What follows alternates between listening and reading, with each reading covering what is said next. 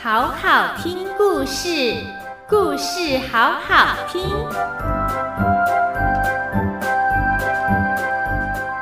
各位亲爱的大朋友小朋友大家好我是玲玲老师又到了我们说故事的时间喽。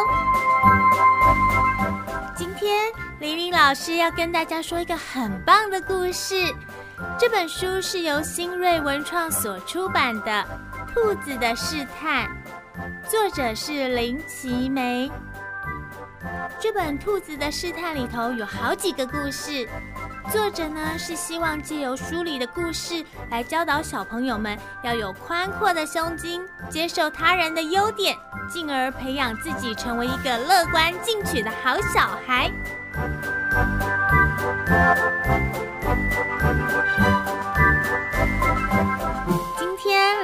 师要说这本书的另一个故事，叫做《自私的狐狸》。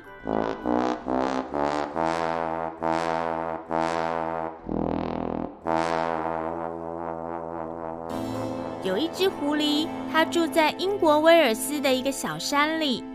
它是一只非常聪明的狐狸，但是啊，它的个性很奇怪，也很自私，而且啊，它不喜欢跟朋友来往。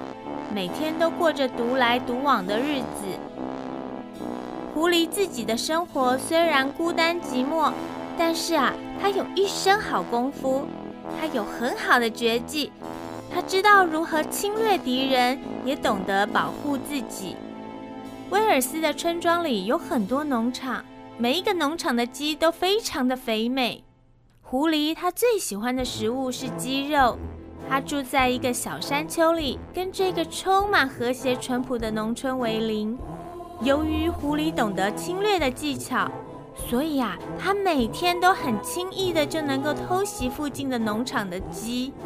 他享受的美食，他也感到高兴和快乐。威尔斯农庄里的主人亨利，为了狐狸时常的侵袭，他呢常常为他的农场担心。他想尽办法要捕捉这一只狡猾的狐狸，但是啊，总是失败，不能够活活的捉住它。